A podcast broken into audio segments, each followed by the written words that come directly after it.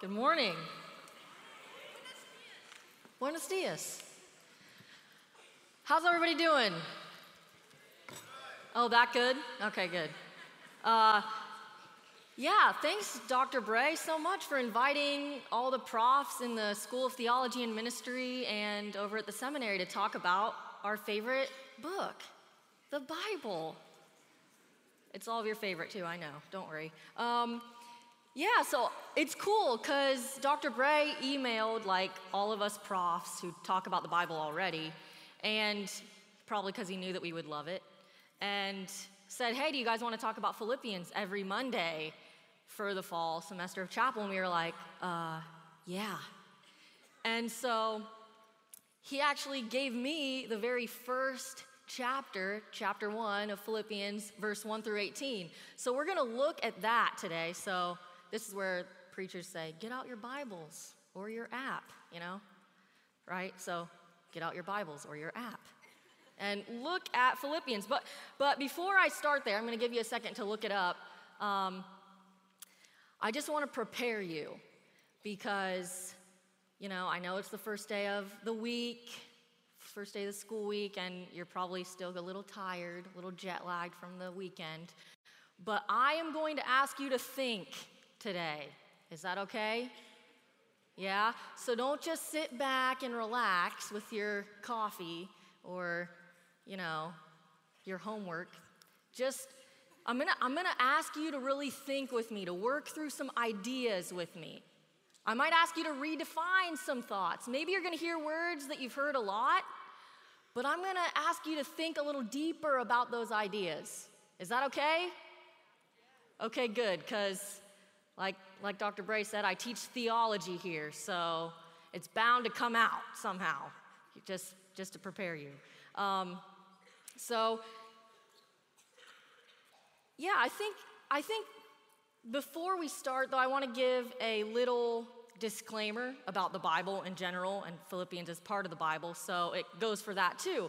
Um, but this is like an ancient com compilation of many different letters, many different books written by people we will never really know this side of eternity, and people whose culture we don't really understand, you know, people coming out of a history that we have long since kind of forgotten.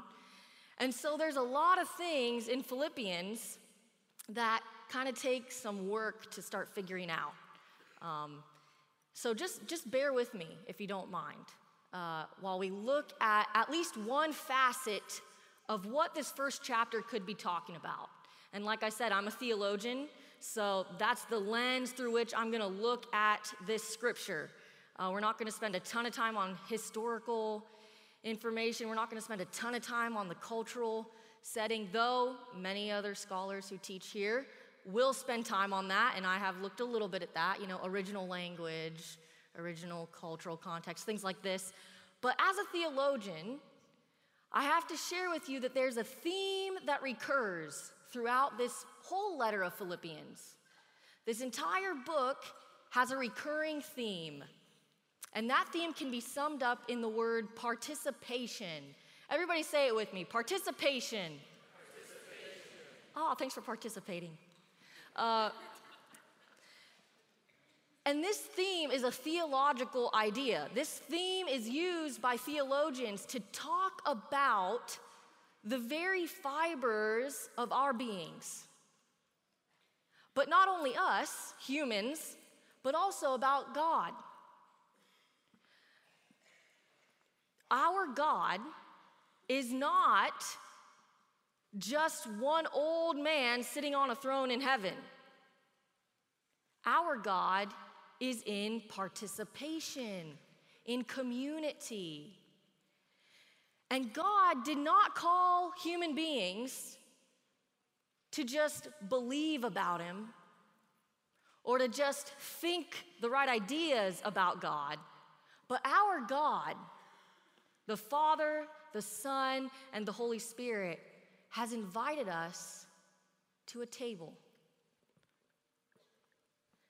Our God invited us to a wedding feast. And not just to come to the table and think about how great God is, although God is great.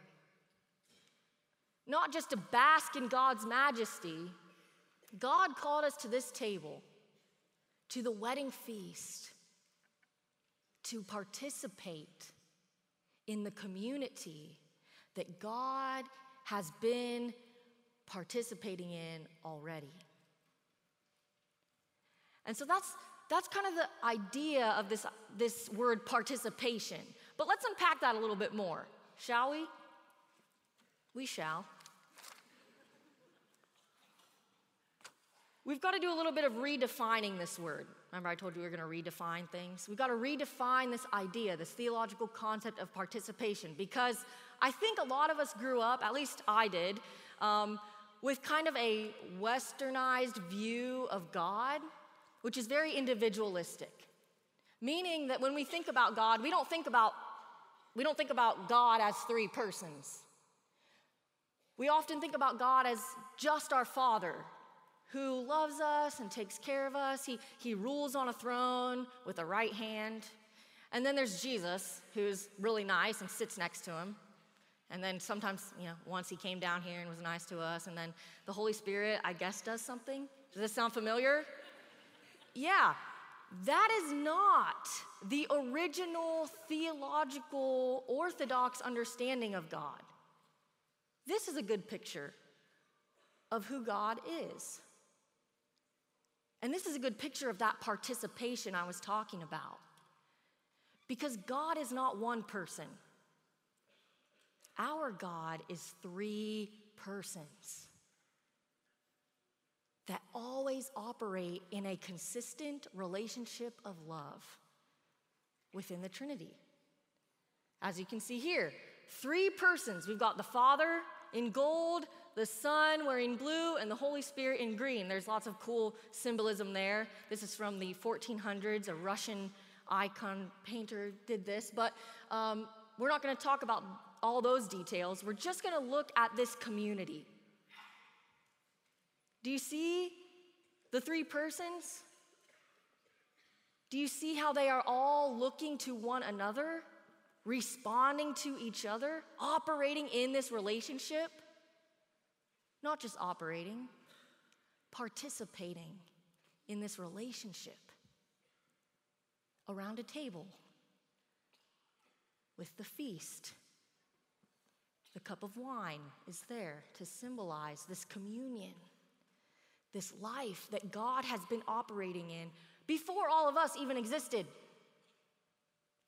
Okay? Before the world was the world, before anything, while there was still just void, Genesis says, God participated in relationship. And each person, are you with me? Each person participates in relationship with three defining, I guess, characteristics. There's three ways that God participates in relationship. Now, if you're in Theology one oh one, you've probably already heard this. So you can just repeat it with me, okay? Maybe I'll give you extra credit. Who knows? You never know, right? God operates in relationship with unity. Say it with me. Unity. Unity. God participates in relationship with equality. Equality. And with distinguishability. Distinguishability. Nice. So God, before all time, before all worlds, is participating in a relationship. The Father is loving the Son with unity. The Son is loving the Father with equality. The Father is loving the Holy Spirit, and the Holy Spirit is loving the Son, and the Holy Spirit is loving the Father with distinguishability. You can still see that they are distinct persons. You can tell them apart. You can see that there is the Father. There's also the Son. There's also the Holy Spirit. They are clearly distinct, distinguishable. And yet, we see throughout the whole narrative of Scripture that they don't just operate on their own accord, doing different stuff at different times or different places, but for all time, participating in unity and equality. Does that sound like familiar to anything? Like, you know, persons working together in unity and equality? Does that sound familiar to any anyone?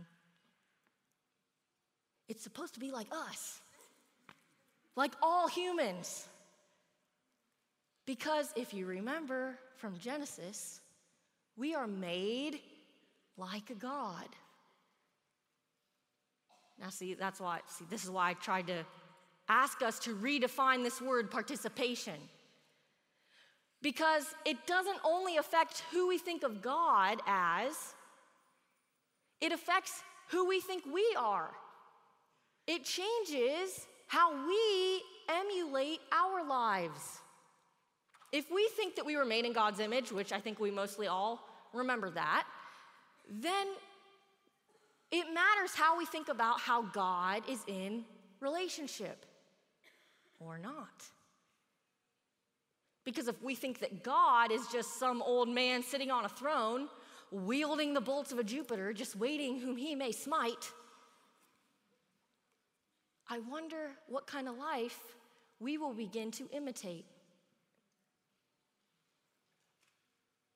But if we truly picture God as God actually is, in relationship, in community, in constant participation, that might change the way we live our lives, maybe. And if we remember that God is not just kind of participating in relationships, that's cool, but that this participation is so deep and so real that it is in complete unity and complete equality, that means that God doesn't operate with hierarchies. Right? You guys know English, right? Equality. That means no hierarchies. Somehow we've lost that over the two thousand years when the church began to explain who God is from Scripture. We started to create a, a caricature of God. Has anybody noticed that?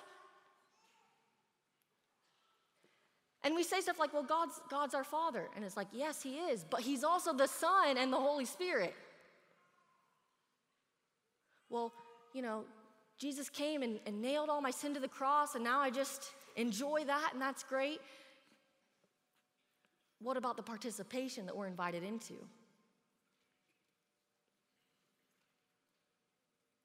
And that's what Philippians is talking about. But we won't understand the book of Philippians if we're only thinking about God as one person.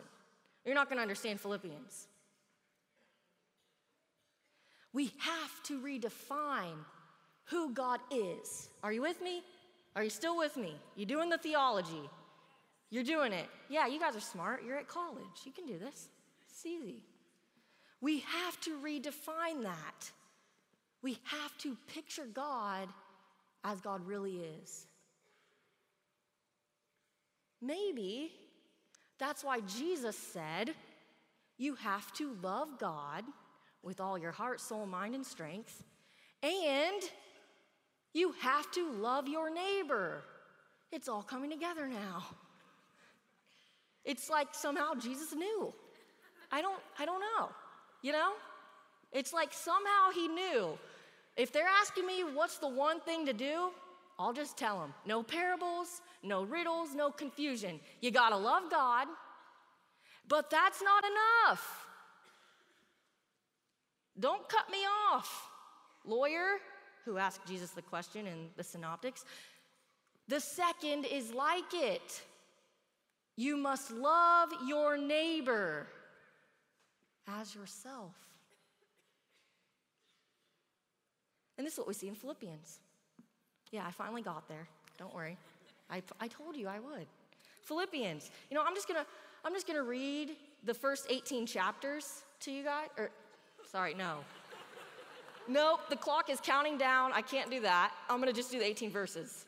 Um, see if you can pick up this idea of participation, this idea that God is not only in a participation of relationship, but that God is calling us, us, into this kind of a life with God and with each other. See if you can pick up on this participation.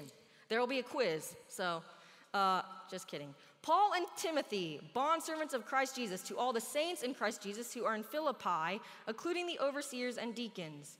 Grace to you and peace from God our Father and the Lord Jesus Christ. I thank my God in all my remembrance of you, always offering prayer with joy in my every prayer for you all. In view of your participation in the gospel from the first day until now, for I am confident of this very thing, that he who began a good work in you will perfect it until the day of Christ Jesus. For it is only right for me to feel this way about you all, because I have you in my heart. Since both in my imprisonment and in the defense and confirmation of the gospel, you have been partakers of grace with me. For God is my witness, how long, how I long for you with all the affection of Christ Jesus. And I pray that your love may abound still more and more in real knowledge and discernment, so that you may approve the things that are excellent, in order to be sincere and blameless until the day of Christ, having been filled with the fruit of righteousness, which comes through Jesus Christ, to the glory and praise of God. Now I want you to know, brethren, that my circumstances have turned out for the greater progress of the gospel, so that my imprisonment in the cause of Christ has become well known throughout the whole Praetorian Guard and to everyone else, and that most of the brethren, trusting in the Lord because of my imprisonment, have far more courage to speak the word of God without fear. Some, to be sure, are preaching Christ even from envy and strife, but some also from goodwill. The latter do it out of love, knowing that I am appointed for the defense of the gospel.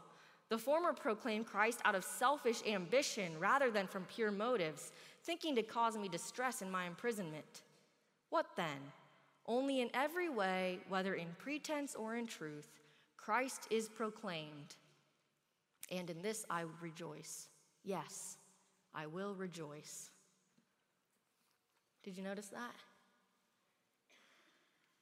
Did you see all the ways Paul was calling the church in Philippi, Christians, to not only believe with their mind, but to experience, to participate in with their life? Did you see it? I mean, I kind of emphasized it a little bit, so it would be helpful, you know. But it's kind of like Tangled. Have you guys seen that movie? You know, and at the end, she's like in her room, and she notices all those like little sunflower things that she had painted all these years, like, because it was like in her mind somehow, it was like part of her. And then she's, she like sits there, and then they all like start popping out, and she's like, oh, I'm the lost princess. I'm the one. I never knew. I should have known all along. It's kind of like that, except for it's about participation. It's like you can't get away from it. Like, people keep trying to. They keep trying to make Christianity about, like, believing the right stuff. But, like, that's just not all there is. You, you can't read the New Testament and not see it. Once you know that God is the Father, the Son, and the Holy Spirit living in relationship, participating in community, and calling us to do the same, it's really hard to unsee that. Because it's everywhere. It's everywhere. And not only in the first chapter, but I got to tell you, this whole book is full of it. I'm going to read the rest of it. No, I'm just kidding. But I will point out a couple verses from the entire rest of the book. You've got verse twenty-five. Convinced of this, I know that I will remain and continue with you for your progress and joy in the faith. twenty-seven, only conduct yourselves in a manner worthy of the gospel of Christ. Chapter one, verse twenty-nine is pretty good. For to you it has been granted for Christ's sake, not only to believe in him, but also to suffer for his sake,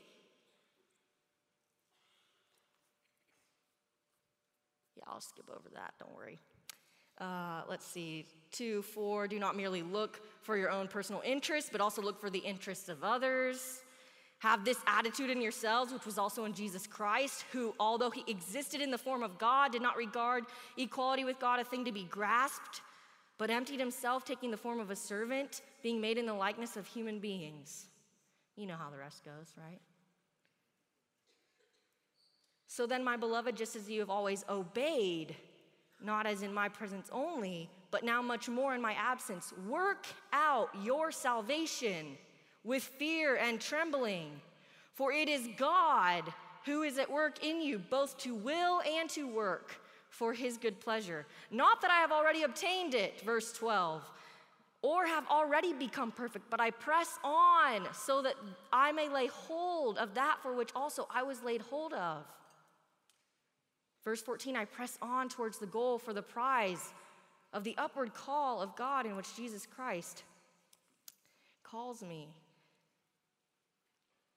Let us keep living by that same standard which we have attained. Brethren, join in following my example. Observe those who walk according to the pattern you have in us. The things you have learned and received, this is chapter four, verse nine. The things you have learned and received and heard and seen in me. Practice these things, and the God of peace will be with you.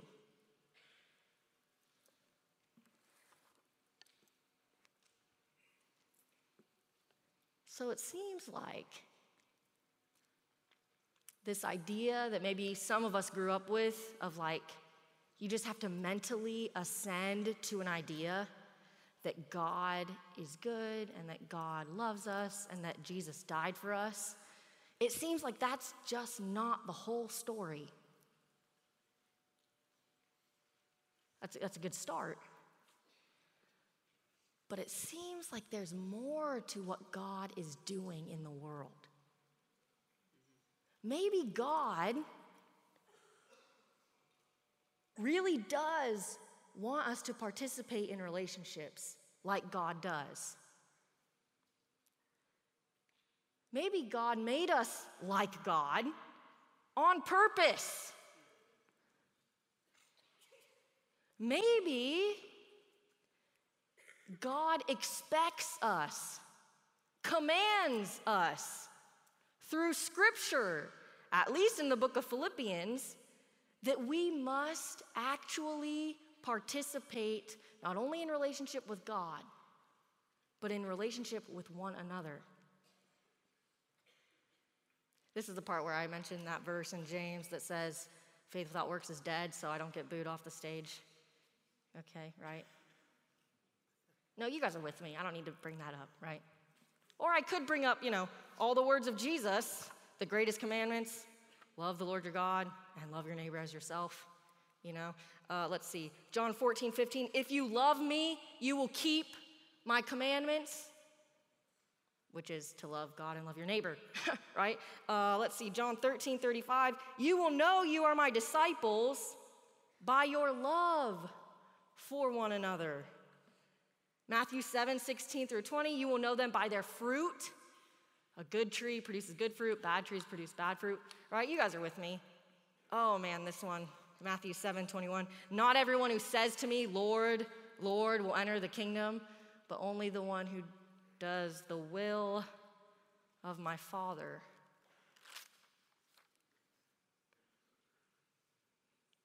I mean, that's just Jesus. I don't know. But also, you got stuff in the Old and the New Testament too, like First John, if someone says, I love God and hates their brother, he's a liar. Yikes. For the one who does not love his brother whom he has seen cannot love God whom he has not seen. Then Micah six, eight, which you guys know, right? What does the Lord require of you? To act justly, to love mercy, to walk humbly with your God. Should I keep going? Yes. Yeah, I would, but I don't want to run out of time. You get it though, right? I think it's pretty obvious. Salvation, living like Christ, being a Christian is not only about forgiveness. It's not only about Jesus washing away our sins. It's not only about an idea about God. It's about being like God. And the way that we can be like God is through relationship. Now, I don't know about you, but that sounds pretty good.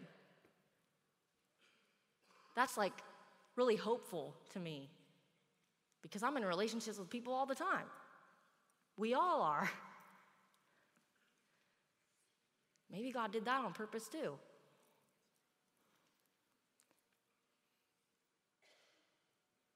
But there's something about how we participate, right? I mean, even all the stuff I just read from Jesus and the rest of the Bible, I mean, it's pretty clear. It's not just being in relationships.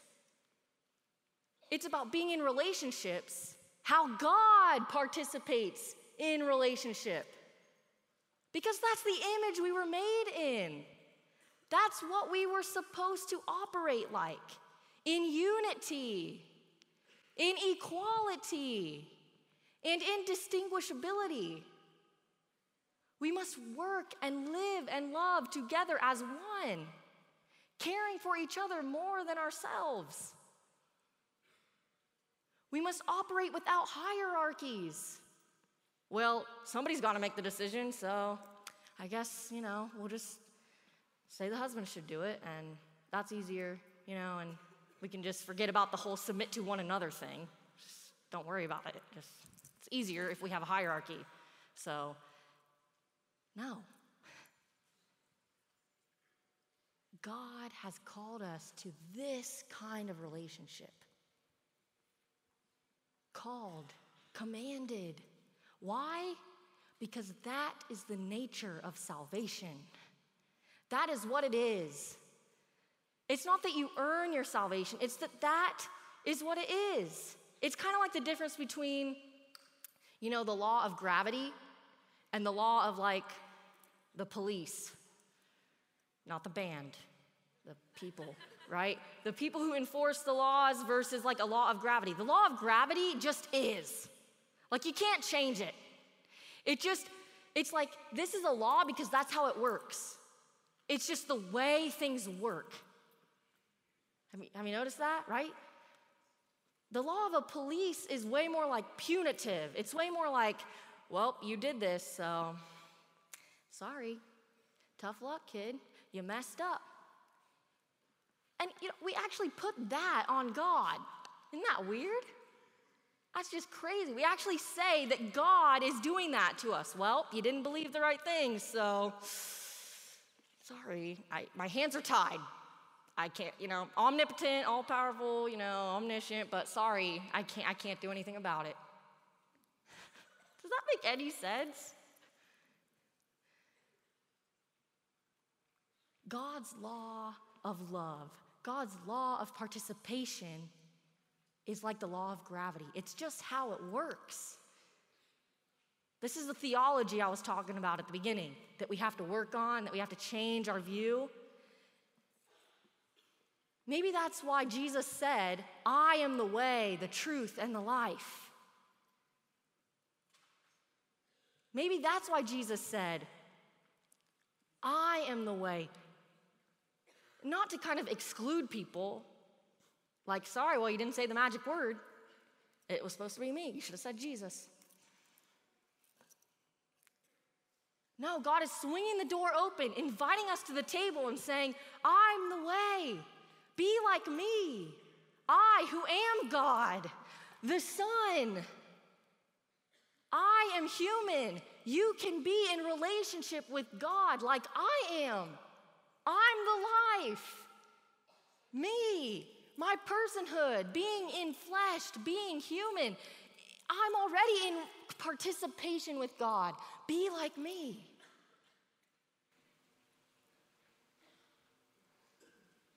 not to exclude people, but to include.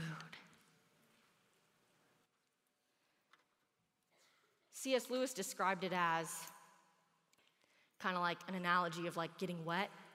If you want to get wet, you got to get in the water. If you want to be warm, stand by the fire. If you want life, join into it. Participate in relationships, not only with God.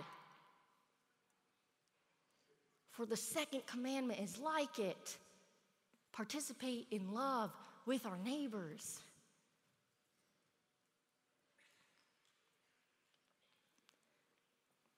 See, I got married this summer, as Doctor Bray brought up.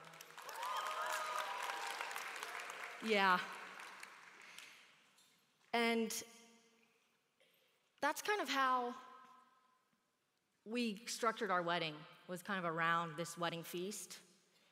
It was like, God has invited us to the table, to a wedding feast, to sit down and to look at how the Trinity operates, to look at how God participates, and to start emulating that. But not just to look at God, but to look at everybody else sitting here. Not just to observe the food, but to say, hey, can you pass that? To share, to join into, to get to know those around us. When people come up, is this seat taken? No, yeah, here, go ahead. Like God does, inviting us, including us, to be part of this participatory community. Now, maybe some of you are nodding your heads, you're totally with me. You've already been participating in these kinds of relationships with unity and equality, no hierarchies, operating in distinguishability, and you're, and you're just doing it, and maybe you didn't even realize you were. Maybe you've just been doing that and, and didn't even know that as you were operating that way with another human being, that that was salvation.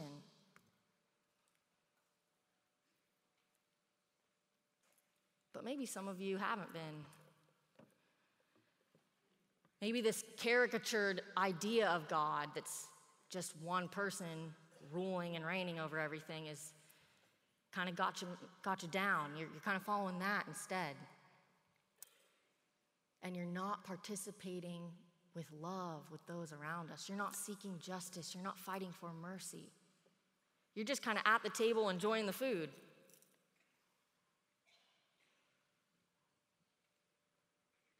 I challenge you to think about how we can rearrange our lives to look more like God. And maybe some of you aren't participating in relationships because you don't know how. Or you, you didn't grow up in a family where relationship was loving or just or equal or unified. God knows all about that. And God knows that no matter what, He will continue to work it out and to continue to complete the work that He is doing if we participate with God. Because that's what God's calling us to. Jesus Christ says, "Come to me, all who are weary.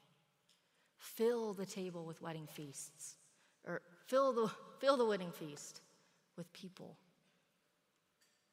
Because I am the way, the truth, and the life. And so as you go today, go prepared to participate in these kinds of relationships.